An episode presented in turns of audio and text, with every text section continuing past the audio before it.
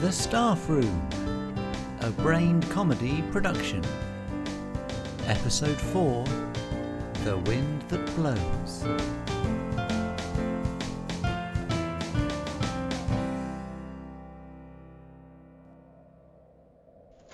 Are you alright, Bernie? You're pacing. Oh, nothing to worry about, sir. Just reckon we might have a little rat problem, that's all. A rat problem? Really? I keep hearing rustling and tapping. Well, maybe it's the wind. That's what he wants me to think. Who? Mr. Rat. Okay, well, good luck with that. Oh, I've got a bad feeling about today, Sam. How so? Can you not hear, Sam? The wind. Wind and children do not go together. Well, I don't know about that, Tom. You've obviously never been in my classroom after hot dinners. Honestly, I've never smelt anything like it. Ha! Well, that's true. Kids don't have much self control when it comes to afternoon flatulence. Wrong again there, Tom. Table of Lads by my book corner yesterday afternoon demonstrated excellent self control. Every time I came over, one of them would raise a leg and have at it. It sounded like a bloody firework display. Oh, they are revolting little beasts. I was actually referring to the weather. Really? Oh, God, yes. You won't get any work out of them today. Why not? Well, listen. You hear that? That wind will turn normally well mannered children into a demented mob of satanic monsters. Just thank your lucky stars you're not on break duty. It would be like trying to control a school of Tasmanian devils during the mating season. You're pulling my leg. Honestly, today is going to be an absolute nightmare. And to think I've got to teach E. PE. Oh, I'd cancel that, Judith, if I were you. You can't not do PE just because it's a bit windy. The young are so confident nowadays, aren't they, Tom? Oh, please. Look, do you want to swap PE sessions? I'll take your slot today and you can have mine on Friday. Be careful, Sam. Ah, shush you with your satanic hordes and Tasmanian berserkers. All right, Samantha. Deal. Great. I can't wait. You can't just expect me to read and approve an important document like the Code of Conduct the night before it's going to the governing body. Owen, the governor's emailed it to you over a week ago. Why, It, mu- it must have gone straight to my junk. If that's meant to be a sly dig about the school governors, it's not funny. No, Harriet, I I wasn't joking. Good, because making jokes at the expense of the governing body contravenes Section 8 of the Code of Conduct. No, honestly, Harriet, it wasn't. But I need more time to go through it properly. Owen, it's the Code of Conduct. It says don't be late for work, try to remain sober, and please don't swear at the children. Getting you to read it is just a formality because you're the staff union rep. It doesn't actually mean anything. I- I'll have you know I take my union role very seriously. Right, so you'll have no trouble getting this Code of Conduct signed, sealed, and delivered to me by the end of the afternoon. Otherwise, O- Otherwise, what? otherwise the staff may start looking for a new union rep, one who takes their duties seriously. Like who? Oh, I don't know. Jack? Jack King? You're joking, aren't you? I would never joke about a member of staff, Owen. It would be a breach of the code of conduct. All right. You'll get it by this afternoon. Oh, sorry, David. Blimey, that is a windy morning out there, people. I thought you were going to take off at one point, PA. I think it was your umbrella, David. Well, something's got to shield me from the mighty tempest, but I would say that next time, try to hold the brolly a bit higher. The wind was still blowing on Crosshatch's crown. Hold it a bit higher. Yes, David. In fact, your whole brolly height consistency also needs a bit of work. You nearly had my eye out at one point. Sorry, David. It's not your fault, Deputy. PA here has got to learn. No, I meant, have you quite finished? Uh, height, consistency. Yep, I think that covers everything. Have we got all that, PA? Yes, David. Great. Now, David, have you signed your copy of the code of conduct for tonight's meeting with governors? What? I haven't got time for that, Harriet. I've got real work to do. PA, tell her. David has a meeting this morning with the developer of his prize winning IT resource from last week's conference. The LS Angel, a revolutionary VR design that will provide children with their own virtual learning support assistant. Then we're setting up a meeting with a documentary maker who is very interested in David's latest innovation. I really don't think you should be going public with your new idea, not before we've really talked it through. Don't worry, Harriet, it's fine. Just some pioneering product promotional podcast patter. David, Okay, okay. If you don't want me to talk to the reporter, I won't. promise? My word is my bond. Okay, right. See you later. Who is it? It's the journalist. Answer it. But David, Trust me, PA. but Harriet said, Harriet told me not to talk to him. She didn't say anything about you. if you're sure. PA, what could possibly go wrong?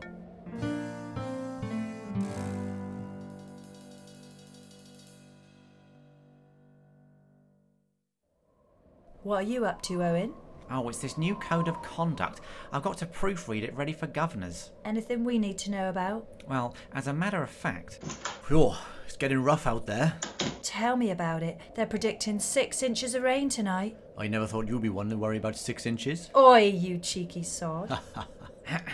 Oh, what is it, Owen? Oh, nothing. It's just I thought you two might be interested in section three of this new code of conduct, that's all. I very much doubt it. Oh, not even section 3.4. Staff must not behave inappropriately or in a way that makes others feel uncomfortable. Oh, come off it, Owen. yeah, it's only a bit of fun. Oh, it might be fun to you, Miss Lord, but some of us don't want to hear about you and Owen's six inches. Mr. Pickett, Huh? I'd kindly ask you to keep your tawdry comments in check. This is a staff room, not a sewer. No, Judith, it was. Uh, I was. Yeah, Owen. Don't you remember Code of Conduct Section 8.9? Try not to be a filthy perv. Oh, I've had enough of this. Oh, come on, Owen, we're only having a laugh. Well, we'll see if you're still laughing when you're facing a disciplinary for lewd conduct in a communal area. I, I mean it, Cat. One stray innuendo and you'll be up for it. Or Oh, she's up for it, all right. Oh, for goodness sake, can everyone please stop being rude? Ah, Owen, I thought I'd find you here. Still not prioritising the code of conduct, I see. I'm trying to, Harriet, honestly. Really? It doesn't sound like it. It's these lot, they're putting me off. Remember what I said, Owen. I'm sure there are people who would be willing to take your place. I I really don't think there's anyone here who would. Jack, Yes, Harriet? you're a union man, aren't you? Born and bred. You can trace my family's union links back over a hundred years. I am, if nothing else, Harriet, a union man. You see, Owen. I- I'll get it done. I promise. Just please don't take my union hat off me. Oh, yes. Always been a union man, me. Of course, my dad prefers rugby league. Then again, he's always been a bit odd. Ooh, that weather's not getting any better, is it? Oh, would you listen to you? What? Anyone would think there was a tornado blowing outside. Listen to you go on. Trust me, it'll be like herding cats getting them back into class after this. I know, I know, and if one drop of water lands on their head, they'll be turning into gremlins. Still looking forward to your P lesson later on, Samantha. Can't wait, Judith. Blimey, look at that rain! Who's on duty? Mr. King, Cat, can you see Jack out there? I can't see him. No, wait, there he is.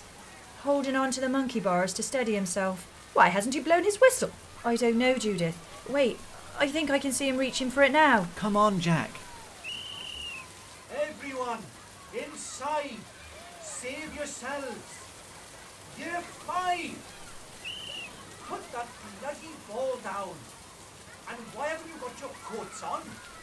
Oh, God. What is it now? Well, there's only one thing worse than windy play, and that's wet play. And to think, I replenished our felt tip pens only this morning. What a waste! They won't last five minutes. And you can kiss goodbye to any plain paper you had stockpiled.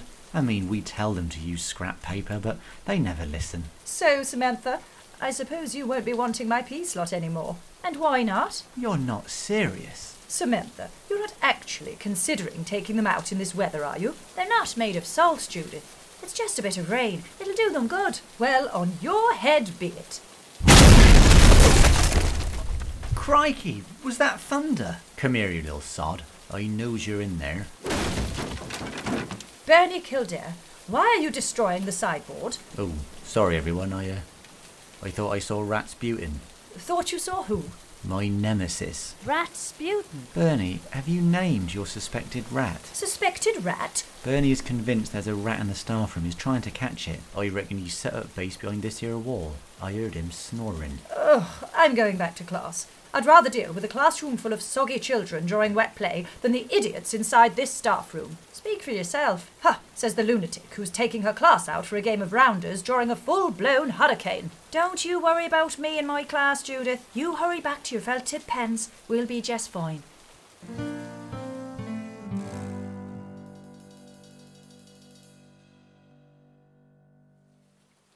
Oh, Jack, you were so brave. Oh, come off it, cat. Any one of you would have done the same, That's not true. isn't it? No, it's only got to start spitting and Judith sends them in. Huh.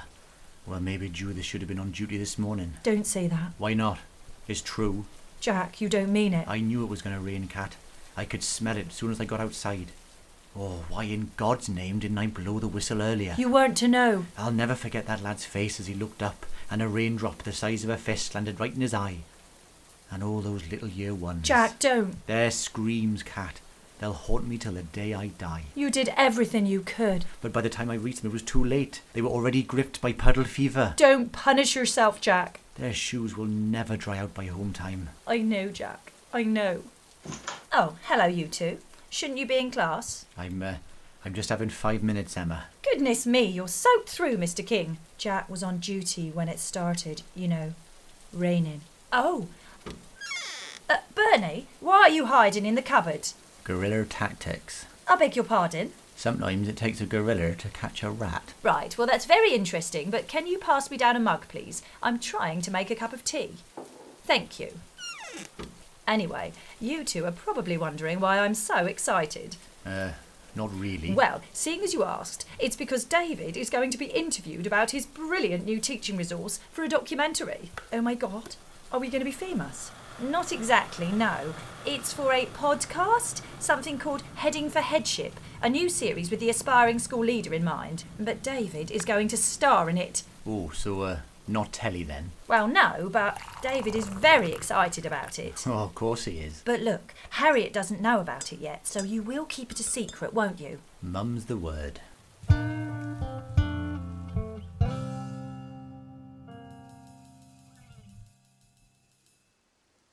I hate to say I told you so, Samantha, but. I'll be fine, honestly. It was just. It was just so bloody cold. There, there. Oh, and wet. Here, Sam. Drink this honey and lemon. Thanks. I mean, the kids didn't seem to mind. They were mucking about, having a whale of a time, the soggy little Egypts. But. Yes. It was so cold. I know. And wet. Drink up, Sam. You'll be okay. Oh, Gosh. Harriet, it's fine. I specifically told you not to go public with your stupid idea.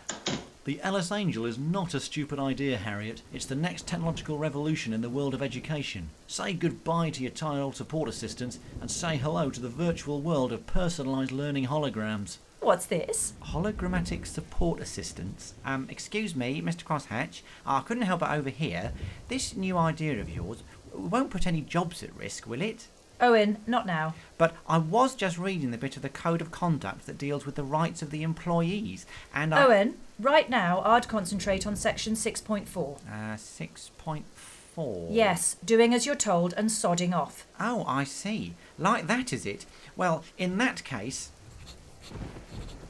There you are, Harriet. All signed and ready for governors. And I can't wait to see how they respond when David here contravenes section 8.3 by bringing the school into disrepute through misjudged media appearances. Whoa, now everyone calm down.